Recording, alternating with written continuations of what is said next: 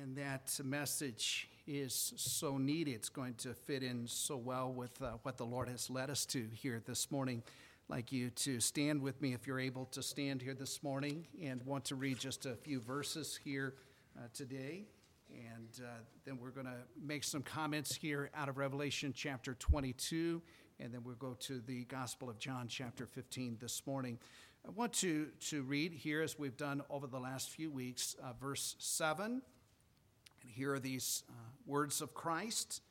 He says, Behold, I come quickly. Blessed is he that keepeth the sayings of the prophecy of this book and uh, in the Bible, precious, and in the book of Revelation, precious, and uh, wonderful promise that God gives to those that follow the principles of His Word. We go to verse number, uh, if you would, 12, verse number 12. And again, the statement Behold, I come quickly, and my reward is with me. Uh, the Bible says that every one of us, if you're saved, will stand before the judgment seat of the Lord Jesus Christ. And there at that judgment seat, we will receive reward or loss of reward. He says, to give every man according as his work shall be. Then we go to verse number 20. He which testifieth these things saith, Surely I come quickly. Amen. Even so, come, Lord Jesus. And that ought to be our heart's desire to see the Lord Jesus Christ. And then the conclusion here of, uh, of the Bible the grace of our Lord Jesus Christ be with you all as we await the return of the Lord Jesus Christ. We live in this day of grace. We're saved by grace. Uh, every aspect of the Christian life is dependent upon grace. Uh, I needed God's grace raising my family. I need God's grace in pastoring. We need God's grace in dealing with our own sin, our own shortcomings, our own failure. We need God's grace in serving the Lord. The grace of our Lord Jesus Christ be with you all. Amen. Now go back to verse 17. Uh, Jesus is coming again. God's given us a mission. We have a mission as we await the return of Christ. Verse 17 And the Spirit and the bride say, Come, and let him that heareth say, Come, and let him that is athirst come, and whosoever will, let him take the water of life freely. This is the last invitation of the Bible, and we in previous messages had preached about this last invitation. One day the door is going to close, uh, one day it's going to be too late. And uh, those that are saved will be saved, and those that are lost will be lost. There's no in between, there's no purgatory. Either you're saved or you're lost. Either you know Christ or you don't know Christ. Okay, but now God has given to us a mission. And that's what we want to speak about here this morning is our mission as we await the return of Jesus Christ. And if you'll join me this morning, let's go to the Lord in prayer. Father, thank you. You're so good. It's just good to be in church this morning. Thank you for the gift of Valley Bible Baptist Church. Thank you for these dear folks. I, I never take for granted the privilege standing in this pulpit and Lord, giving a challenge. And I believe the challenge here today is so very crucial. This is your call upon each of us. This is your call for Valley Bible Baptist Church. And our mission is not completed until the day we hear that trumpet, until every man, woman, boy, and girl upon the face of this planet has had an opportunity to hear the gospel message. God, would you empower us, Lord? You know every heart. Would you minister at the point of need this morning? Glorify yourself. In Jesus' name we pray and ask. Amen. And you may be seated here this morning. Now, as we have dealt with over the past uh, few weeks, uh, as Christians, if you're saved this morning, we are awaiting the return of the Lord Jesus Christ. It is known as the blessed hope of the Christian. Uh, we refer to it as the rapture, and I believe it's the rapture that we're dealing with here in Revelation chapter number 22 uh, where the Bible says the dead in Christ will rise, and then we which are alive and remain will be caught up together to meet the Lord in the air, and so shall we ever be with the Lord. Uh, it's going to happen in a moment, in the twinkling of an eye at the last trump, and uh, it will take place uh, when we uh, least expect it, I think, and when we uh, we don't know when that's going to be, but it's imminent. Jesus said, "I I come quickly." I, I believe, as he said here in Revelation 22, the time is at hand, and I think definitely we can see events that are prophesied here in the book of Revelation that look to the return of Jesus Christ in Revelation 19. And yet, seven years prior to that is this rapture, this event that we are speaking of here this morning. So, as we await the return of the Lord Jesus Christ, the Lord has given to us, His church, and His children a mission, a commission, we might say. Uh, notice again verse 17 the Spirit, and we live in this day of grace, and God has given His Spirit in John 16 uh, that brings conviction of sin and brings this challenge to the world and draws men and women and boys and girls to the saving knowledge of the Lord Jesus Christ. The Spirit and the bride. the bride is His church, and His church has been commissioned. The bride say, Come. And you'll find that the Lord Jesus Christ, after his resurrection on five different occasions at least, uh, gave this commission to his church. And uh, Matthew chapter 28, verse number 19, he says, Go ye therefore and teach all nations, baptizing them in the name of the Father and of the Son and of the Holy Ghost. He said in Mark 16, verse 15, He said unto them, Go ye into all the world and preach the gospel to every creature. In Luke 24, verses 47 and 48, that repentance and remission of sins should be preached in his name among all nations, beginning at Jerusalem. And he said, Ye are witnesses of these things. In John 20, verse number 21, then Jesus, or said Jesus to them again, Peace be unto you, as my Father has sent me, even so send I you. And in Acts chapter 1, verse number 8, before the Lord ascended into heaven, he said to his disciples, But ye shall receive power. After that, the Holy Ghost is come upon you, and ye shall be witnesses unto me both in Jerusalem and in all Judea and in Samaria and unto the uttermost part of the earth. Now, his church is to invite a lost world to come. The Spirit and the bride say, Come. Let him that heareth say, Come. All that have heard and have received the Lord Jesus Christ are to plead with the lost world, Come. Jesus said to uh, Peter, to Andrew, Follow me, and I will make you fishers of men. And then in verse 17 of Revelation 22, he concludes, Let him that is athirst come. And whosoever will, let him take of the water of life freely. We would ask this morning Are you thirsty? Are you lost? Uh, we are to come to the living water. We are to drink of that living water freely. And that living water springs up to everlasting life. And as Jesus said to the woman at the well, He that drinketh of this water shall never thirst again. And I'm so grateful for that night uh, when I came to that water, to that living water, and I drank of that living water, the Lord Jesus Christ, and uh, the Lord gloriously forgave and saved, and that's God's gift. This is our mission to share that message with a lost and dying world. Heaven is real, it's the greatest place on the face that we can ever describe. Uh, hell is real, the most horrible place. And so we have been given a commission to share the gospel of Jesus Christ. I want you to go with me this morning to the Gospel of John, and that's where we're going to be today as we look at our mission. We're waiting the return of Jesus Christ, but we've got a job, we've got a mission. John 15, I believe, as you look at the context of the scripture, Jesus taught this to the disciples the night before the crucifixion. In John chapter 14, he's in the upper room with the disciples. The Bible teaches at the end of John 14, they departed uh, from that upper room. They began to head toward the Garden of Gethsemane.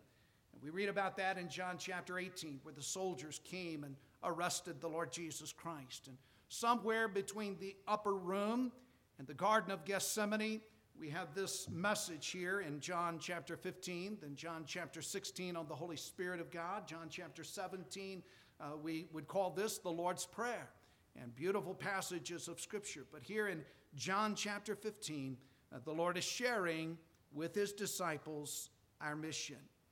We see here our purpose. This section of Scripture is about fruit bearing. I want you to look at a, a couple of verses as we, as we look at this section of Scripture. Verse number two of John 15. He says, Every branch in me that beareth not fruit, he taketh away. And every branch that beareth fruit, he purgeth it, that it may bring forth more fruits. In verse number four, abide in me, and I in you. As the branch cannot bear fruit of itself, except it abide in the vine, no more can ye, except you abide in me. Verse 5 I am the vine, you are the branches. He that abideth in me, and I in him, the same bringeth forth much fruit, for without me ye can do nothing. In verse 8, Herein is my Father glorified, that you bear much fruit, so shall ye be my disciples. And in verse number 16, You have not chosen me, but I have chosen you and ordained you that you should go and bring forth fruit, that your fruit should remain, that whatsoever you shall ask of the Father in my name, he may give it you. That's evident in this context. I believe the fruit that he speaks of is not the fruit of the Spirit that is spoken of in, in Galatians 5, though that would also apply here. But I believe we're specifically speaking of the fruit of lost souls. And it is our business, it is our calling as we await the return of Jesus Christ that we bear fruit, that we bear much fruit, that we bear more fruit. Uh, I have never planted a fruit tree, but what I did not want and expect fruit from that tree. Never planted a grapevine, but what I did not desire and expect and look for fruit from that vine. Now, as we look at the Bible, friend, this is the heart of God. This is the heart of Jesus Christ. God so loved the world that he gave his only begotten Son uh, the Son of Man in Luke chapter 19, verse number 10, is come to seek and to save that which was lost. The Lord Jesus Christ left the glory of heaven. He's God. He was born into this world, came into a manger, was made in the likeness of men, took upon himself the form of a servant, and then was obedient unto death. He left heaven for souls. He lived his life pursuing souls. You study the life and the earthly ministry of the Lord Jesus Christ. He invested into souls. There was Nicodemus that came to him by night, and he shares Nicodemus, except a man be born again, he cannot enter the kingdom of God. And then there is the woman at the well who Jesus must needs go through Samaria. There's a woman that needs a Savior. And there Jesus speaks to that woman about the living water.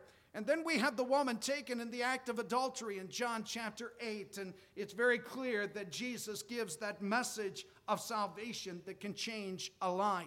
And then we know a blind Bartimaeus that uh, met the Lord Jesus Christ, and his whole life, not only physically was changed that he now would see, but spiritually he would see the things of God. And then there's wee little Zacchaeus that climbed up in the sycamore tree, and, and, Jesus passes by, looks up into that tree. He says, Zacchaeus, you come down, for I'm going to your house today. And you follow the life of Jesus Christ. His life was burdened for souls. He saw a lost world, and he was broken for a world that needed a Savior, a world on the road to hell. He went to the cross for souls, for you, for me. He shed his blood.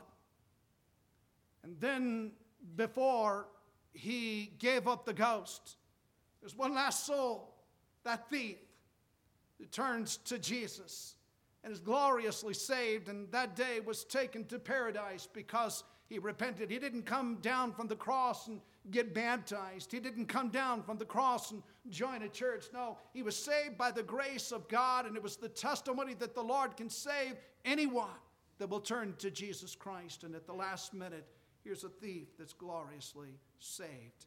He didn't earn it, he didn't deserve it. You didn't earn it, you didn't deserve it. It was God's gift. That was his mission. But that's the calling for us. The fruit of the Christian souls. Proverbs 11, verse 30 the fruit of the righteous is a tree of life. He that win his souls is wise. Brother Wilkins used to take that thought, and he said, He that doesn't win souls is not wise. Psalm 126, verses 5 and 6 They that sow in tears shall reap in joy, and he that goeth forth and weepeth, bearing precious seed, shall doubtless come again with rejoicing, bringing his sheaves with him. And may God break our hearts for a lost and dying world. And I'm thinking of William Booth and some workers uh, sent to William Booth and said, William Booth, we're, we're having trouble. Seems like nobody's interested in the gospel. Nobody's turning to the Lord Jesus Christ. And William Booth responded to these men. He said, simply, try tears. That's what Psalm 126 speaks of a broken heart. Uh, Jesus, after he ministered to the woman at the well, uh, turned to his disciples in John 4, verse 35, said, Say not ye, there are yet four months, and then cometh harvest. Behold, I say unto you, lift up your eyes and look on the fields, for they are white already to harvest. Uh, Jesus says that harvest is here, that harvest is ready. And then, of course, in our passage of John chapter 4, there was the multitude from that city that came to meet Jesus because of the testimony of that woman. Friend, if we're not burdened for the lost, we're not seeking to win others to the Lord Jesus Christ, it's clear in the Word of God we are disobedient to the commission that God has given to us. Again, look in John 15, verse number 2. Jesus made this statement Every branch in me that beareth not fruits, he taketh away. Then he says in verse number 6 If a man abide not in me, he is cast forth as a branch and is withered. Men gather them and cast them into the fire, and they are burned. I, I can tell you, I have never had a dead branch laying on the ground that I would pick up and produce fruits. That dead branch, it's dried, it's withered, it's fruitless, it's without purpose. And uh, that's what a child of God will be that's not walking with the Lord as we deal with this section of Scripture this morning. It's going to be like salt that has lost its savor. It's just existing as a Christian. And, and can I say, Valley Bible Baptist Church, that may we never lose the focus of the commission that God has given to us, and that's to bring the gospel to every man, woman, boy, and girl upon the face of this planet. That's our mission, that's our task. And uh, we do bus routes and van routes, and we do a Christian school, and we do Sunday school classes, and we do uh, various things. We have a Spanish ministry, we have a work in churches, but in every case, this the goal is souls, uh, homes, families, lives that need Jesus Christ. We're called to bear fruit for Jesus. We've got relatives, loved ones, neighbors, co workers, acquaintances. God has placed them in our lives. We have a valley that needs a Savior. There are cities and villages all around us. In fact, this morning, every morning, uh, Brother Louis calls uh, from Truchas, and we have the service in Truchas. And Brother Louis called and he prayed this morning. And here was his prayer. I still uh, remember as he's, he's praying this morning. And he says, Lord, there are, there are towns all around us. And he says, uh, Lord, would you help us to get a church started in El Rito? Lord, would you help us to get this church going in Truchas? We need a church in Mora. We need a church in Penasco. And he's praying for the cities and villages around us there's a, a needy world. I think of Matthew chapter 9 uh, of the Lord Jesus Christ. When he saw the multitudes, he was moved with compassion. I, I believe the Lord Jesus, there was a tear in his eye as we read in Matthew chapter 9, verses 35 through 38. He was moved with compassion uh, on them because they fainted. They were scattered abroad as sheep having no shepherd. And he saith unto his disciples, Pray ye therefore the Lord of the harvest that he would send forth laborers into the harvest. That was the heart of the Lord.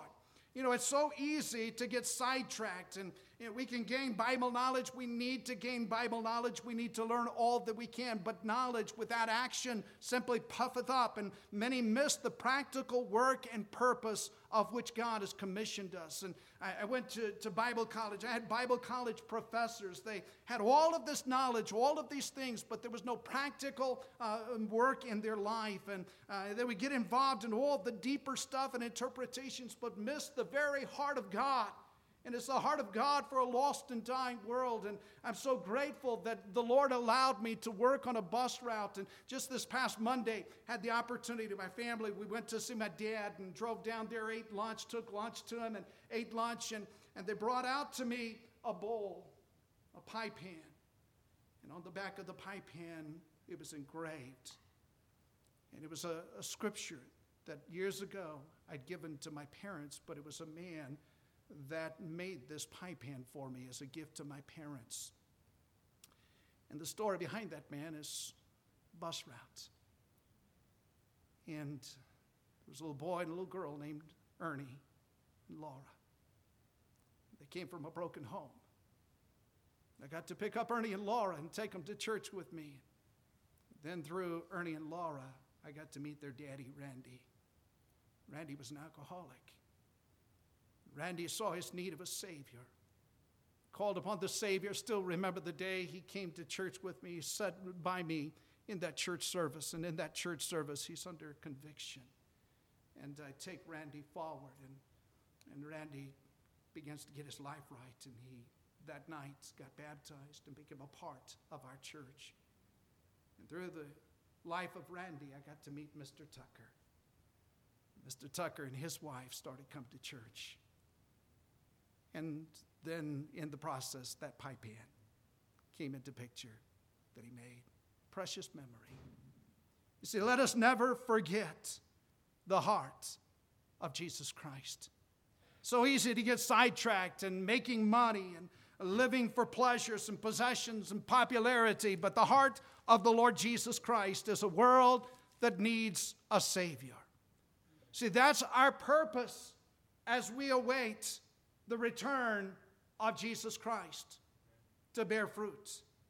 Now go back to John chapter 15, and this becomes important. Here's our purpose. But to fulfill that purpose, there's our purging. And notice in verse number 2 of John 15 Every branch in me that beareth not fruit, he taketh away. But he says, Every branch that beareth fruit, he purgeth it that it may bring forth more fruit. We see here this principle of purging. The word purge means to cleanse, to purify by separating, to remove that which is offensive, to sweep away impurities. Simply put, in this context, it's to take the things out of our lives that keep us from bearing fruits. He gives us here the illustration of the grapevine. He says in verse 1 I am the true vine, my Father is the husbandman. He said in verse 5 again, I am the vine, ye are the branches.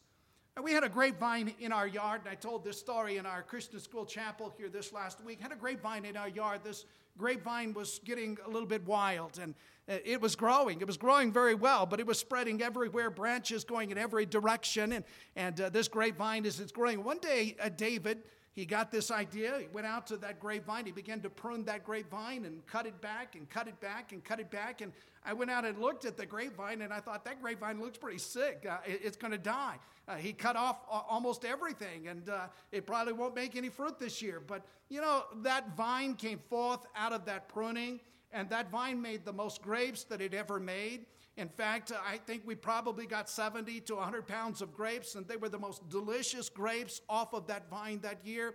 And uh, it went through the purging. Why? That it might bear more fruit. And so, purging is a life, or a part of our lives that's very difficult. See, bearing fruit's so important to Christ that He's willing to cut you back, willing to purge you, willing to build character in your life. See, God must purge the sin out of our life. It's sin that keeps us from producing pr- fruits. He deals with hidden secrets, skeletons in the closet. And God is holy, holy, holy. He hates sin. He must judge sin. And if He is to use us, He must deal with sin. I love the history of revival. And as you study the history of revival, it's constantly a new awareness of God's holiness and the sinfulness of man. And God begins to purge and deal with the hidden sin of life. You can follow that principle in the Bible. Peter had pride, and the Lord knew that pride. Peter didn't know his own heart. And the Lord said, Peter, this night you're going to deny me thrice. And sure enough, Peter did. Broke the heart of Peter. The Lord knew something about Peter he didn't know. But the Lord knew that Peter would be the tool, the vessel on the day of Pentecost. Before God could use him, he had to purge him. We look at Jonah. Jonah was rebellious. Before he could reach Nineveh, God had to deal with the rebellion. Moses was self reliant and took the life of the Egyptian. And before God could use him, he had to purge him on the backside of the desert for 40 years. The children of Israel had turned to idolatry. And in Jeremiah chapter 2, they had hewn cisterns, broken cisterns that could hold no water. And the Lord had to deal with that idolatry, and He puts them in the land of Babylon for 70 years. And you see, God will share His life with us with no one. He's a jealous God, and He purges the sin of our life. He deals with the wild branches. David cut back the wild branches on our grapevine. Maybe you're like me. Sometimes we get so busy, sometimes with good things sports, functions, hobbies, but we neglect the best. So God has to cut out the dead, the unfruitful branches. It's the principle of purging. You ever thought about the pain of that purging? I mentioned that grapevine, it looked pretty bad. A freshly pruned vine, a freshly pruned tree. Uh, may seem unfair to that vine, to that tree, but it's necessary. See, God's purging is often painful. He uses the word of God, John chapter 15, verse 3. Now you're clean through the word which I have spoken unto you. And uh, the Bible convicts us. That's why you need to be in the Bible every day. Sin will keep you from the Bible, or the Bible will keep you from sin. The Bible is light, it reveals the problems of our lives. But then the Lord begins to chasten, He disciplines, He spanks. He speaks of that in Hebrews chapter 12. He, he spanks and disciplines every one of His children. I just give personal testimony. Some of the most difficult times of my own life have turned out to be the most precious. There are things that I wouldn't want to go through again, but I can look back and I can say, Thank you, Lord, for the privilege of going through them. There are times when I failed miserably. There are times when I thought I'd failed the Lord so much that He could never use me. There are times when others failed me. Uh, there were times of great loss. I mentioned my parents and, oh, a dark day when I was there and my mom took her last breath here upon this earth, her first breath in heaven. My wife recently with her own father, and uh, the difficulty, the loss, the emptiness. Uh, there are times of difficulty, storms. Are times that I've wondered, Lord, where are you? It's like he's asleep on the boat. There are times when it appears that he's silent. There are times of blindness and darkness, but God's pruning, God's purging, God's purifying fires.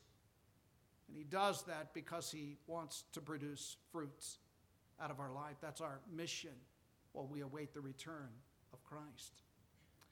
Oh, that purging, there's that power in purging. That purging draws us to Jesus. It empties us of ourself. It empties us of pride and the vanities of life. And it makes us and molds us into the image and character of Jesus Christ. That purging draws us to Jesus because he's able then to produce fruit through us. And he's glorified in our lives. He prepares us for his return through the purging fires of life. Our purpose as we await the return of Christ is to bear fruits. It's our priority. Seek ye first the kingdom of God, his righteousness, all these things shall be added unto you. There's our purging. He purges us that we might bear more fruits. And I think of the song, Must I Go? And empty handed must I meet the Savior so? Not one soul with which to greet him must I meet the Savior so. No, I, I don't want to go empty handed. And the Lord takes us through the purging and the fire. But I want you to think here of our power. You have no ability in yourself to produce fruit. You can't do it. Read with me verses 4 and 5. He says, Abide in me. This means to dwell, and I in you. As the branch cannot bear fruit of itself except it abide in the vine, no more can ye, except you abide in me. I am the vine, ye are the branches. He that abideth in me, and I in him, the same bringeth forth much fruit, for without me ye can do nothing. A branch on its own can bear no fruits. It's impossible. Uh, I've had to come many times and say, God, I, I need wisdom to raise my family. Uh, when I brought my first baby home and the eyes were opened, I need wisdom. Cats had closed eyes. I need wisdom. Lord, I can't do this.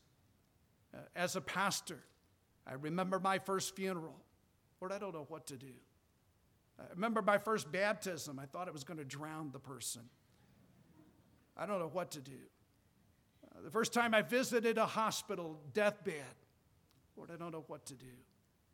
And I've discovered through the years, uh, except the Lord build the house, they labor in vain that build it. I'm grateful that God takes weak vessels I'm grateful that His grace is sufficient and that He can do it. See, our power comes from Him. And the key to producing fruit is to abide in the Lord Jesus Christ. And you notice uh, just a couple of quick thoughts. And uh, uh, notice in verse number three, how do we abide in the Lord? We abide in His word. Now, you're clean through the word which I have spoken unto you. He says in verse seven, If you abide in me and my words abide in you, you shall ask what you will and it shall be done unto you. And we've been emphasizing in our adult Sunday school class the importance of the Bible, the Word of God, and putting it in your home, in your family, hiding its words in your heart, memorizing it. If we're to abide in the Lord, we have to abide in His Word. He mentions in verse 7 if we're to abide in the Lord, we must abide in prayer. If you abide in me, my words abide in you. You shall ask what you will, and it shall be done unto you. Verse 16 You have not chosen me, but I have chosen you, ordained you, that you should go and bring forth fruit, that your fruit should remain, that whatsoever you shall ask of the Father in my name, he may give it you. Uh, we abide in the word, we abide in prayer, we abide in his love. Look in verse number 9. As the Father hath loved me, so have I loved you. Continue ye in my love. Verse 10 If you keep my commandments, you shall abide in my love, even as I have kept my Father's commandments and abide in his love. He states in verse number 12, This is my commandment that you love one another as I have loved you. Greater loveth no man than this, that a man lay down his life for his friends. In verse 17, these things I command you that you love one another. See, he loves the world through us, he loves others through us. And the evidence of a relationship with Jesus Christ is a heart that has been changed by the love of Christ, that has a burden, has a heart for a world, and that abiding in his love. We abide in obedience. Look in verse number 10 again. if you keep my commandments, you shall abide in his love, or in my love, even as I have my Father's commandments and abide in his love. Notice in verse number 14, you are my friends if you do whatsoever I command you. See, you cannot be out of the will of God and abide in the Lord Jesus Christ. You can't have joy and peace in your walk with God if you're not in the will of God, obedient unto the Lord. Go back to John 14 and verse number 15. In John 14, verse 15, if you love me, keep my commandments. In verse number 21 of John 14, he that hath my commandments and keepeth them, he it is that loveth me, and he that loveth me shall be loved of my Father. And I will love him, will manifest myself to him. In verse 23, uh, Jesus answered and said unto him, If a man love me, he will keep my words, and my Father will love him, and we will come unto him and make our abode with him. You see, we abide in the Lord Jesus Christ through his word and in prayer and in the love of the Lord and in obedience to His word, we abide in Christ. And as you do so, friend, His love, His joy, His peace abound through you. He is the fruit. He is the one that produces the fruit. He is the life. You have no life of yourself. It's His life that must flow through you to reach a lost world. His fruit can be produced through you. Now, here's the thought this morning Jesus is coming again. He said, Behold, I come quickly. And He's given to us a mission as we await his return. The Spirit and the bride say, Come. Let him that heareth say, Come. Let him that is athirst come. And whosoever will, let him take of the water of life freely. Just ask this question. As we await the return of Jesus Christ, have you been to the water? Have you taken from that cup the water of life freely? Do you have eternal life? The Lord Jesus that lives in you. He that hath the Son hath life. He that hath not the Son of God hath not life. There's no in between. Either you're saved or you're lost. Either you're on your way to heaven or on your way to hell. And if you do not have that life, that's the invitation this morning. And then for those of you that know Christ, are you producing fruits? That's your purpose. He purges you for that purpose. Maybe you're going through the refining fires. He's purging difficulties, the pain. He has a plan. It's that you produce fruits. His purging is to show his power through you. His purging is to show that you're weak, but He's strong. His purging is to show that without Him you can do nothing, but through Him you can do all things. That's our mission, that's our calling. Every head bowed.